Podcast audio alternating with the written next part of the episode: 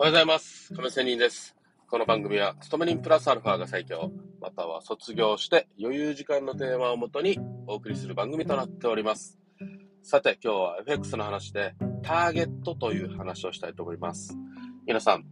ポジションを持つとき、やっぱりターゲットを持つじゃないですか。どこら辺まで上がるだろうとか、あとどの辺まで来たら、もし外れた場合には損切りするというふうにターゲットを決めると思います。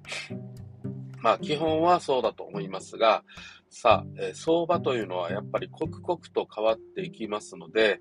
本当に臨機応変に変えるときには変えないといけないというときがあると思います。まあその判断は、もう本当に、いつっていうことをここでは言うことはできませんよね。本当にそのチャートの動き次第ということだと思いますけど、まず、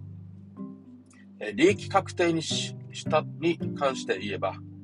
ここまで上がるだろうということで、まあ、例えば上昇の中でだったら、レジスタンスラインっていうのがありますよね。自分で考えたレジスタンス。いいですか？自分で考えたんですよ。その目標値を超える前に反転していく。要は、ね、上昇の時に自分が買いポジションを持ってね、ここまで上がるだろうってやったけど、その手前で反転して落ちていくということがよくありますし、もう一つ、自分が思っていたレジスタンスラインを超えてもっともっと上がっていくということ。この2種類が大体あると思います。まあ要するに自分が思ったターゲットっていうのは大体当たらないっていうことですね。なので、なんとかここまでということで思ってても、まあチキン利食いという形になったり、あれ、利確定損ねた。えっ、と、利益が減ったということが起こると思います。うん、だからこそね、難しいところの相場であるんですけど、まあそういうわけでね、やっぱり利食いするときに思い切って、成り行きで利食いを私はよく、まあほぼですね、やりますね。えー成り行きでやります。後で、あ、ここを我慢したがためにとかね、うん、待ちすぎたためにとか、うーん、我慢しすぎて損したとか、まあ、本当にいっぱいあります。まあ、よってね、あの、その時でパッとね、決めてあっさりポジションを閉じるということが大事だと思っております。これは損切りも一緒ですね。はい。そして、え自分が損切りラインを入れたところよりも、チャートの流れ次第では、もうこれは確実に損切られるなと思った場合にはもう手動で損切りですよ。まあ、それこそが流れによってということですね。えーまあ、そういうふうに損切りは私はしたときには、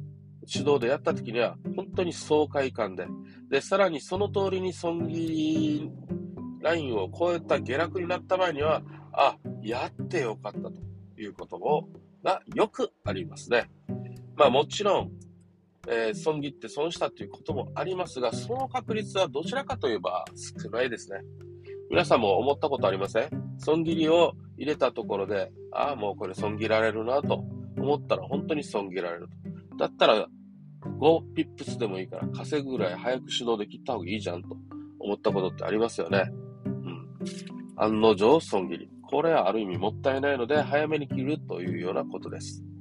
はい。まあそんな感じで、利食いは、もう少しね、さっきの利食いの話を追加して言うと、よくあの、利食い半分利食いというのあると思いますけど、私はそれしませんね。もう利食いするときには思い切って全部切る。まあそこで注意事項はすぐポジポジ病にならないということなんですけどね。はい。まあそんなことで、えー今日はターゲットと、自分が思ってるターゲットという話をしてみました。それではまた明日。See you!